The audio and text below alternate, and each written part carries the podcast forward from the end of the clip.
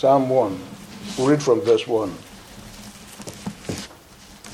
Blessed is the man who walks not in the counsel of the ungodly, nor stands in the path of sinners, nor sits in the seat of the scornful. But his delight is in the law of the Lord, and in his law he meditates day and night. He shall be like a tree planted by rivers of water, that brings forth its fruit in its season, whose leaf also shall not wither, and whatever he does shall prosper. The ungodly are not so, but are like the chaff which the wind drives away. Therefore, the ungodly shall not stand in the judgment, nor sinners in the congregation of the righteous. For the Lord knows the way of the righteous, but the way of the ungodly shall perish. May God be pleased to bless His word to us as we come to um, continue to meditate upon that psalm um, in a minute. Before then, let's pray once again.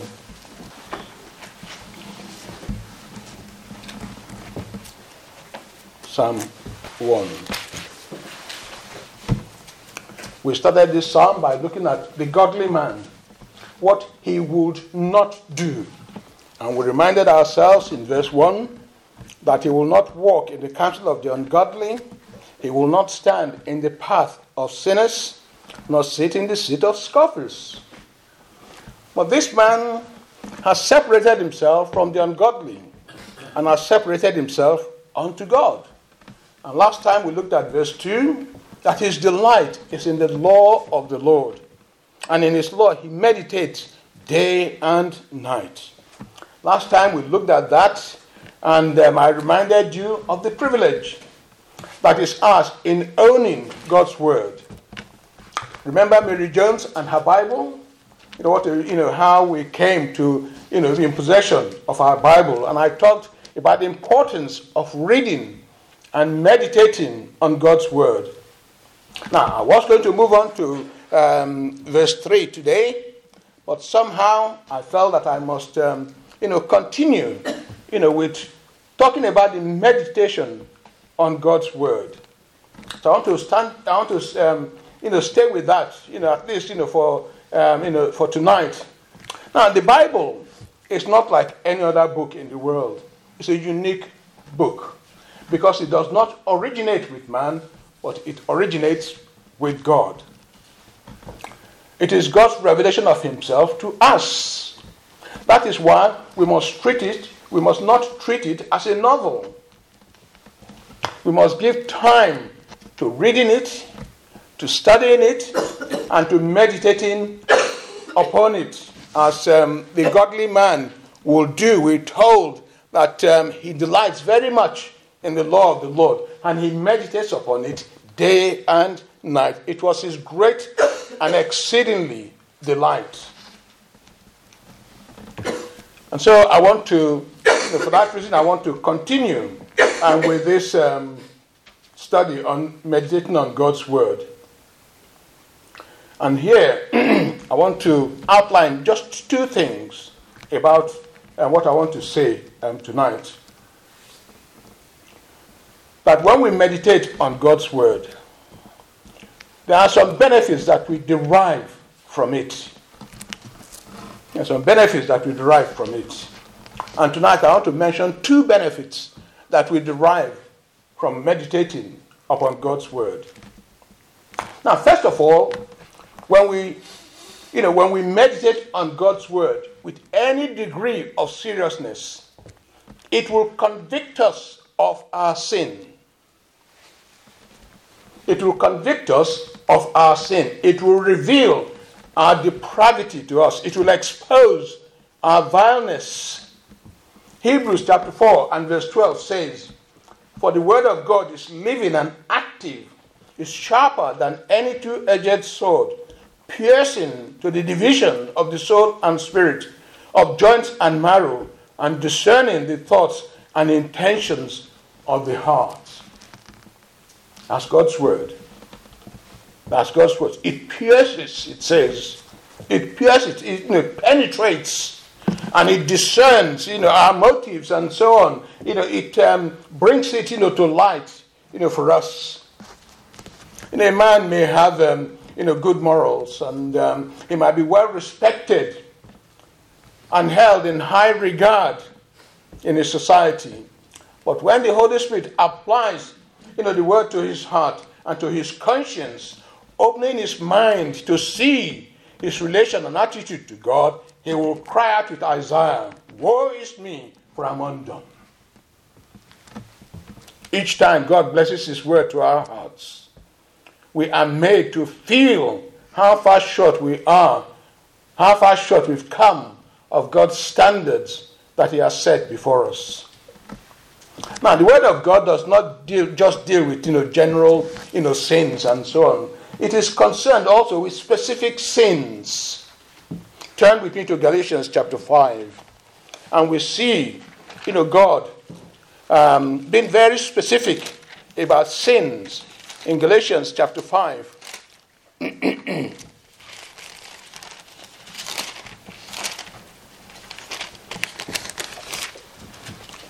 Galatians chapter 5 and verse 19 says this.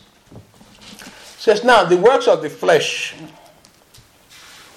are evident, which are adultery, fornication, uncleanness, lewdness, idolatry, sorcery, hatred, contention, jealousies, outburst of wrath, selfish ambition dissensions, heresies, envy, murders, drunkenness, revelries, and the like.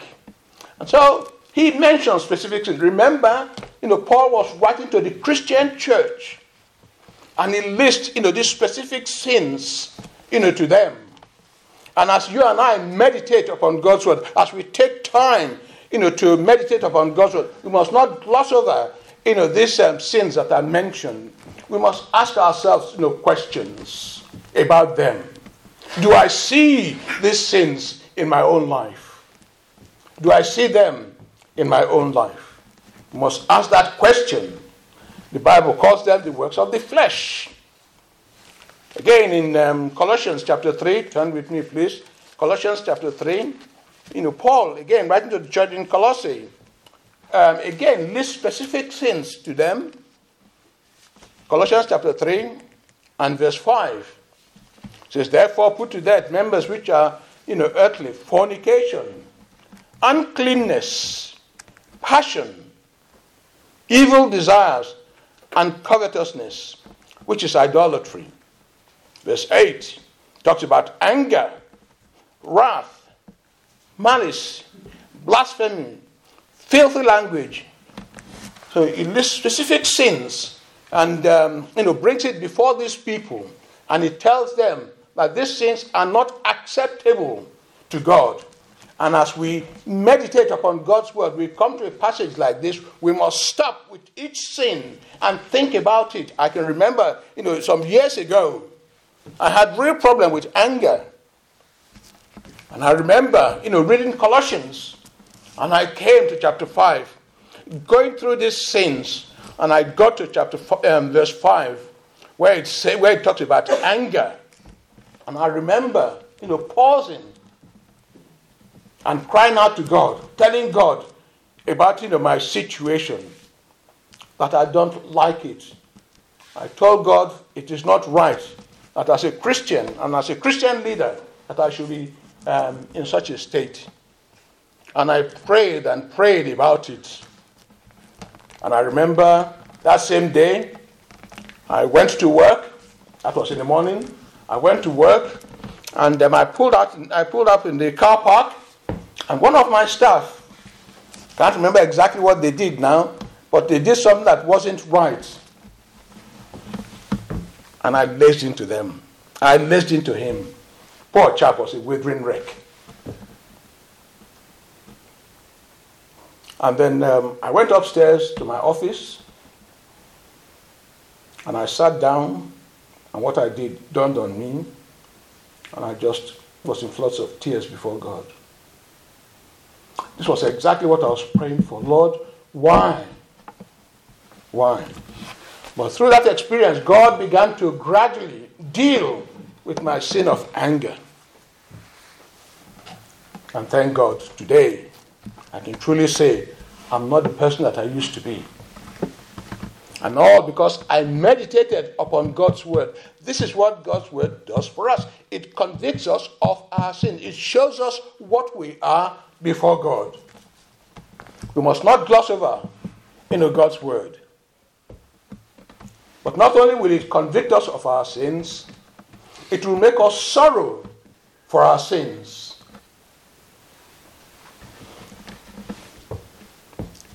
God will grant us godly sorrow for our sins. Now, I believe that you know true repentance actually comes after conversion. It is true that when someone comes to Christ, initially we are convicted and we repent of our sins. Otherwise, we could not be Christians. However, it is later as we go into the Christian life and we begin to meditate upon the scriptures that our sinfulness, the extent of our rottenness, you know, comes to comes to fore as we think about what Christ did for us. You know, um, you know, his suffering and so on. That's when we are broken. That's when we are broken before God. And we feel real godly sorrow for our sins. You remember the Lord Jesus Christ in his Sermon on the Mount. The Lord sums up the character of those who will follow him. He says in verse 4 of chapter 5 of Matthew's Gospel, says, Blessed are those who mourn. Mourn for what? For their sins.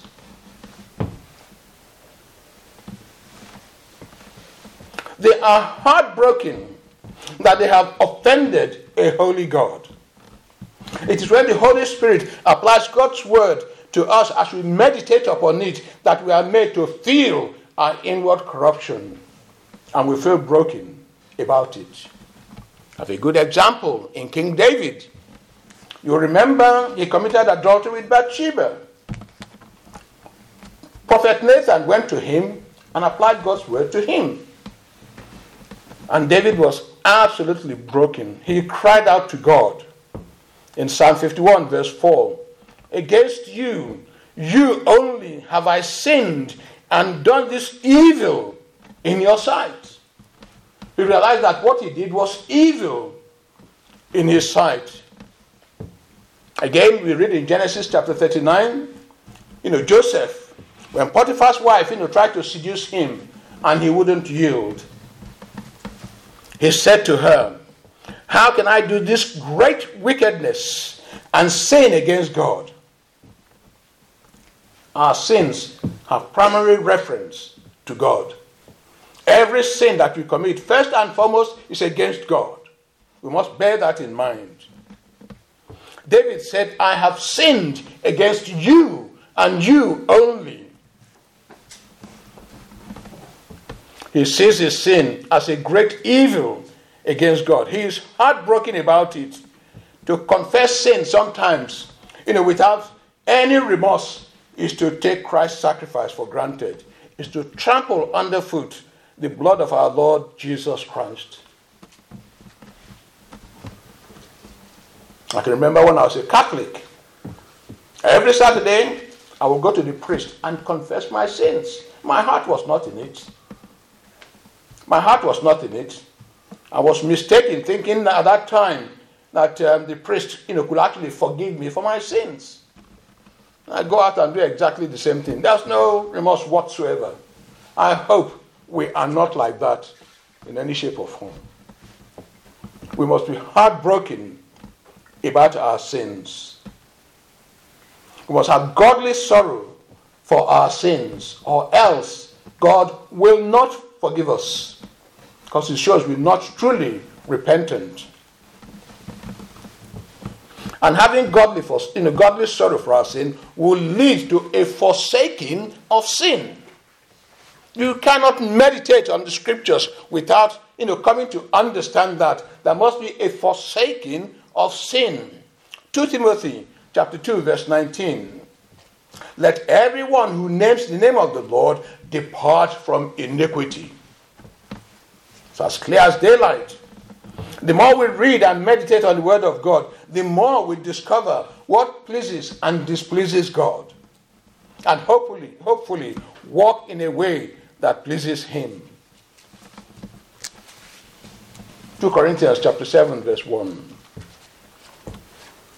Paul says, having these promises, dearly beloved, let us cleanse ourselves from all filthiness of the flesh and spirit. Forsake sin. Colossians chapter 5, Colossians chapter 3 and verse 5 talks about putting to death that which is earthly in you. Put it to death. It's another way of saying forsake, you know, that sin. Put it to death. And again, we read in verses 8 and 9 of um, Colossians chapter 3, it says, But you yourself now, you know, put off these things, put them off. And it lists, you know, the, the sins. We are to forsake, you know, sin. To confess sin and not willing to forsake it is not repentance at all. We must forsake our sins. Again, you know, Peter you know, who wrote to the scattered Christians in 1 Peter chapter 2 and verse 1 says this Therefore, laying aside all malice, all deceit, hypocrisy, envy, and all and all evil speaking, as newborn babes desire the pure spiritual milk, milk that will make you grow thereby. Lay aside, you know, forsake, you know, all these, you know, terrible sins, he says, Put it away, forsake them. 2 Corinthians chapter 5 and verse 15 says, talking about Christ, He died for all, that those who live might no longer live for themselves, but for Him who for their sake died and was raised. We are to put off, we are to forsake, you know, sin. You cannot spend time reading the scriptures without coming to these conclusions. Psalm 119 and verse 9 says, How will a young man cleanse his way? The answer is by taking heed according to your word. By personally applying God's word to our way of life. It is by taking heed of God's word that we flee from the things that displeases God. We separate ourselves, you know, just like this godly man did in Psalm 1. He's, you know, he um, separated himself, you know, from those, you know, who are evil and from sin. And so we are told, you know, to do that, to separate ourselves from evil. Proverbs 28 and verse 13. And I think, you know, that's a good text because it makes it very, very clear. It says, that we should not only confess our sins, but we should forsake them. It is those who forsake their sins that God will forgive. You can confess your sins as many times as you like. If you are not willing to forsake them, God will not forgive you. God will not forgive you. You must be willing to forsake sin. Our aim is to be like the Lord Jesus Christ. That is what we aim for. And the only way we can begin to be like him is to begin to see that, you know, Christ is absolutely holy and um, he wants us to be holy, you know, like him. And so this Proverbs, you know, says, let me read it. It says, He who covers his sins will not prosper, but whoever confesses and forsakes them, you know, God will have mercy on him. Very clear. Very clear. So I ask you, do you spend time in God's Word? Do you meditate upon God's Word? Or do you just skim, you know, through the scriptures? I said it is not a novel. It's a very serious book. It's a revelation of God Himself to us. And we should give time, you know, to it. You know, do you search the scriptures to discover you know, what pleases God? Do you? I hope I hope you do. I hope you do. Now, the other thing that um, you know we would profit from when we begin to seriously, you know, meditate upon God's word is that we will understand the true nature of the world in which we live in. We will understand the true nature of the world in which we live in. The world is evil.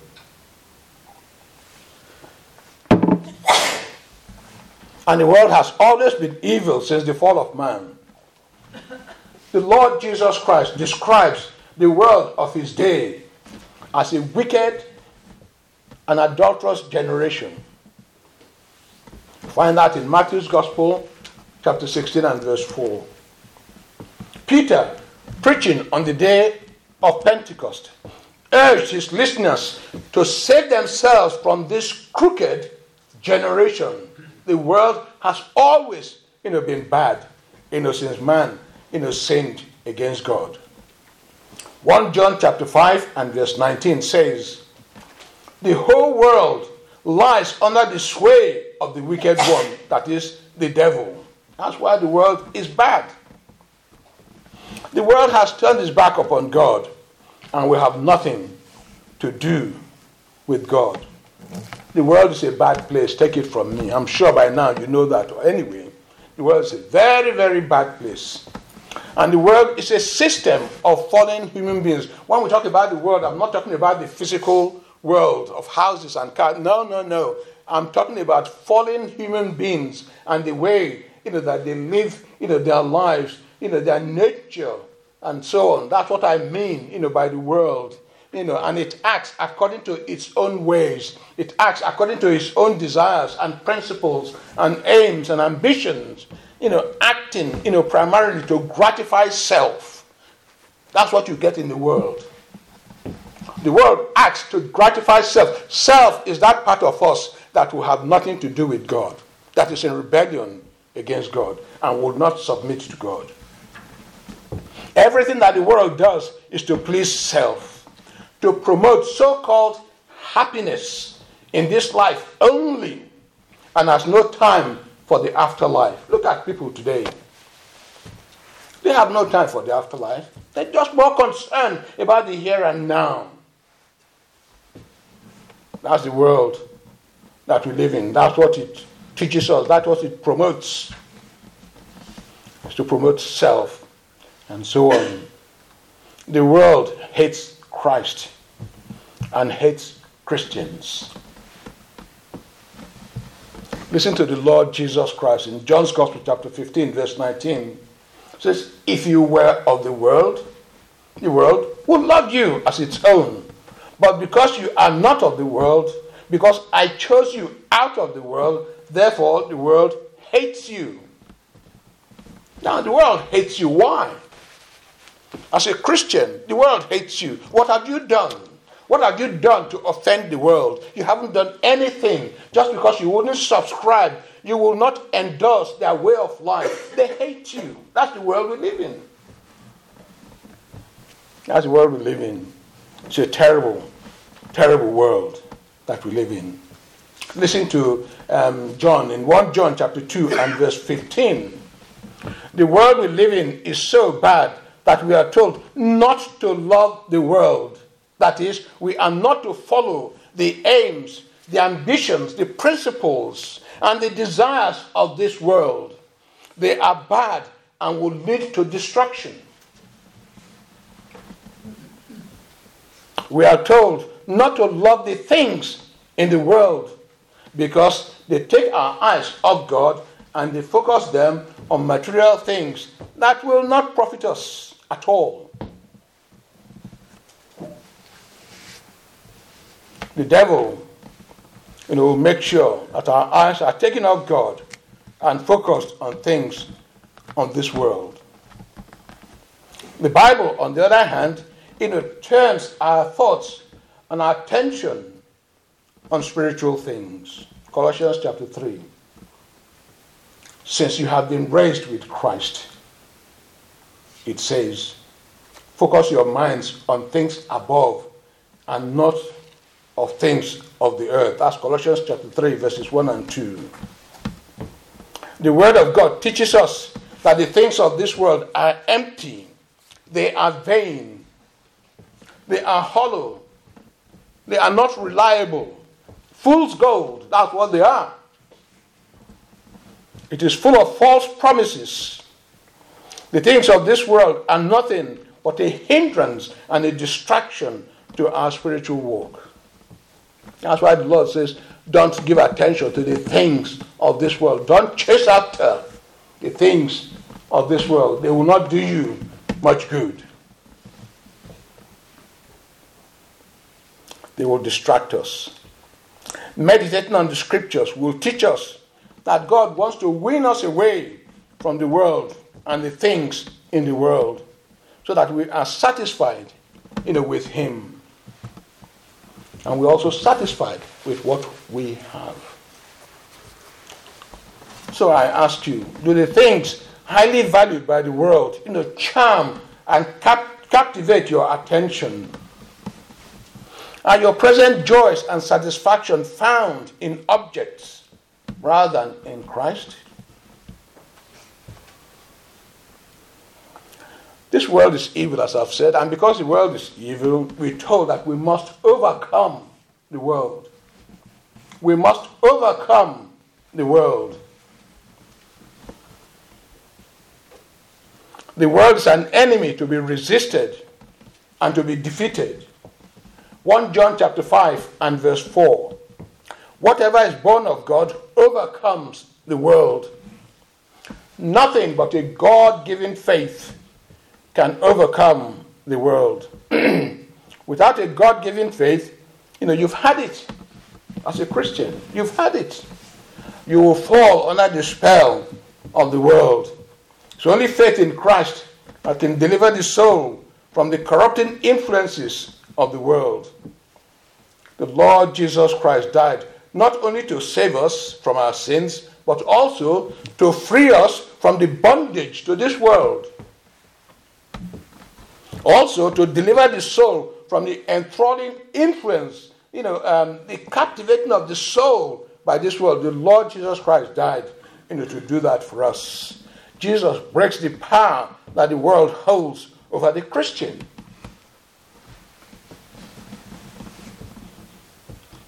I like, you know, what Paul says in Galatians chapter 6 and verse 14, where he says, Far be it from me to glory except in the cross of the Lord Jesus Christ, by which the world has been crucified to me and I to the world. Paul says all those things you know, that people chase after, they have no attraction for him whatsoever. He had no interest whatsoever in them. Paul was only concerned about one thing, and that's Christ. Oh, that I might know him, he cries out. His whole life revolves around Christ. He couldn't get enough of Christ. Oh, that I might be like him in every way, he cries out. That's what you and I, you know, should be chasing after. Not things of this world. They will not never satisfy us. To be like Christ is our goal. The things that once you know charmed the apostle Paul now sickens him, it nauseates him devil, you know, tried it on the Lord Jesus Christ when he, um, you know, tempted him, you know, with material things. In Luke's Gospel, chapter 5, in Luke's Gospel, chapter 4, sorry, and in verse 5, says, Then the devil, taking him up on a high mountain, showed him all the kingdom of the world in a moment of time. Says, Look at this world and all that's in it you know, he tells the Lord Jesus Christ. The devil said to him, All this authority I will give to you, and their glory, for this has been delivered to me. I will give it to whomever I wish. Therefore, if you worship me, it will be yours. And the Lord told him to get lost. Told him to get lost. The Lord was not interested in material things. And you and I, you know, we should not be you know, taking up too much with material things. We thank God for the things that He has given us. We need material things. We need a home. We need car. We need all these things. But to be overtly taken up with those things will bring our souls to destruction. The spirit of this world is diametrically opposed to that of Christ. That is why Paul says in 1 Corinthians chapter 2 and verse 12, now we have received not the spirit of the world, but the spirit which is of God. The Son of God came into the world, but the world knew him not. Therefore, they crucified him. they crucified him. The cares and the concerns, you know, this world are hostile to a devout and spiritual life. When you meditate upon God's word, you cannot but you know come to that conclusion. You cannot help but see it that you know the concerns of this world they are hostile you know to a spiritual life. The concerns of this world is to have this, better that, bigger this, and more of that. That is the that's the you know the main concern of the world in which we live in. Does it really matter, my friends? If you cannot take your children to Disneyland in Florida twice a year, does it matter that you haven't got the latest model of the car that your colleague at work, you know, has?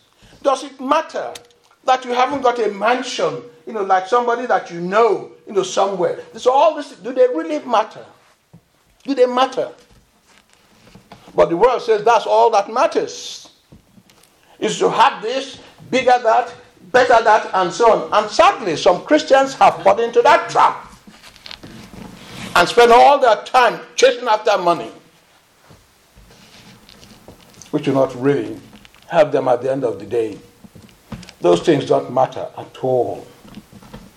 We should be content with what God has given us. Our eyes should be focused mainly on the Lord Jesus Christ. And He has promised that He will meet all of our needs. What more we want? God says He will meet all of us. My God shall supply all your needs according to His riches in glory by Christ Jesus. Why do we need to go around, you know, giving all our time, you know, to things that will not, you know, please us?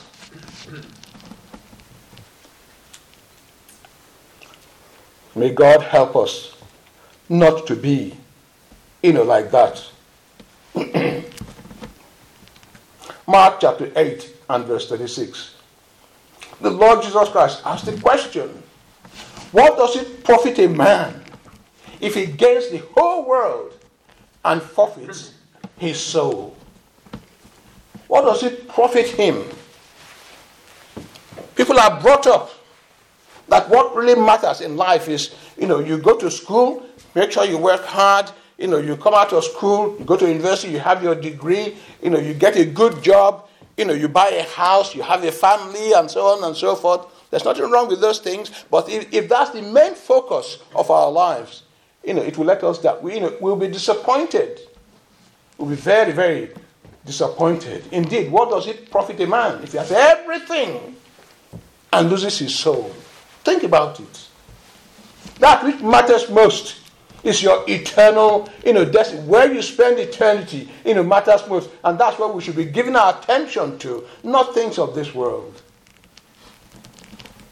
The things of this world, all it does is to promote pride of possession. That's all it does. Which is a sin in itself. The cares of this world, chasing after money and pleasure, will damn our souls to hell if that's all we do. For the Christian, the cares of this world will become a weight that clings to him and hinders his spiritual progress. Remember what it says in Hebrews chapter 12 and verse 2, where it says, Let us, you know, um, you know, let us let go of all those things, those weights that cling so closely to us. That's what it does. It hinders our spiritual progress. Lastly, when we meditate seriously on the scriptures, we cannot fail to notice that scriptures teach us to separate ourselves from the world. To separate ourselves from the world. James chapter 4 and verse 4 says, Do you not know that friendship with the world is enmity against God? Whoever therefore wants to be friends with the world makes himself an enemy of God. And that's putting it very, very plainly. We should separate ourselves from the world. 1 John chapter 2 and verse 15. 1 John chapter 2 and verse 15. If any man loves this world, the love of the Father is not in him. We must remember that we are pilgrims in this world. We haven't come to pitch our tent permanently in this world. Indeed, it's a terrible thing when a Christian is taken up with this world. Paul tells us in Romans chapter 12 and verse 2 do not be conformed to this world. Don't let the world squeeze you into this mold. Don't let the world, you know, shape and mold your life. No, you know, resist it at all cost by the transforming and the renewing of your mind that you may prove that you know, which is acceptable and perfect you know, to God. What I say to you, I say to myself.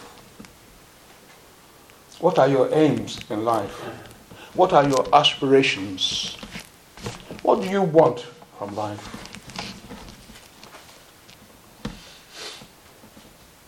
For the Christian, his aim, his goal should be heaven. And to get to heaven, we must be purified. And in this life, we are being purified, we're being sanctified bit by bit so that we are ready for heaven. But if we give ourselves mainly to that which is not profitable, well, then we are not fit, you know, for heaven. So I want to encourage you. Please, you know, take time to read, to study, to meditate upon God's word. That means that we have to carve out, you know, good times, you know, in our, you know, daily um, life to, to spend, you know, with God. To read His word. Think about what we are reading. To apply it to ourselves. To see how you know, it affects us. And that in itself will lead to prayer. That itself will lead to prayer. And that will be prayer from the heart. My prayer life is, um, you know, it, my prayer life is, um, you know, comes from my reading of the scriptures. It informs my prayer life. I'm not saying that my prayer life is, you know, something great. But that's, you know, the way I live my life. Make time for God. Please make time for God. Let's not come up with all these excuses, oh, I haven't got time. God has time for you. Why haven't you got time for God? God doesn't rush in his dealing with you. Why are you rushing when you're having dealings with God? Make time for God. Spend time with God daily. And I'm sure you will notice the difference in your life. May God help us, each one, to be those who give time you know, to God's word, to meditate upon it, and to profit from it. Amen.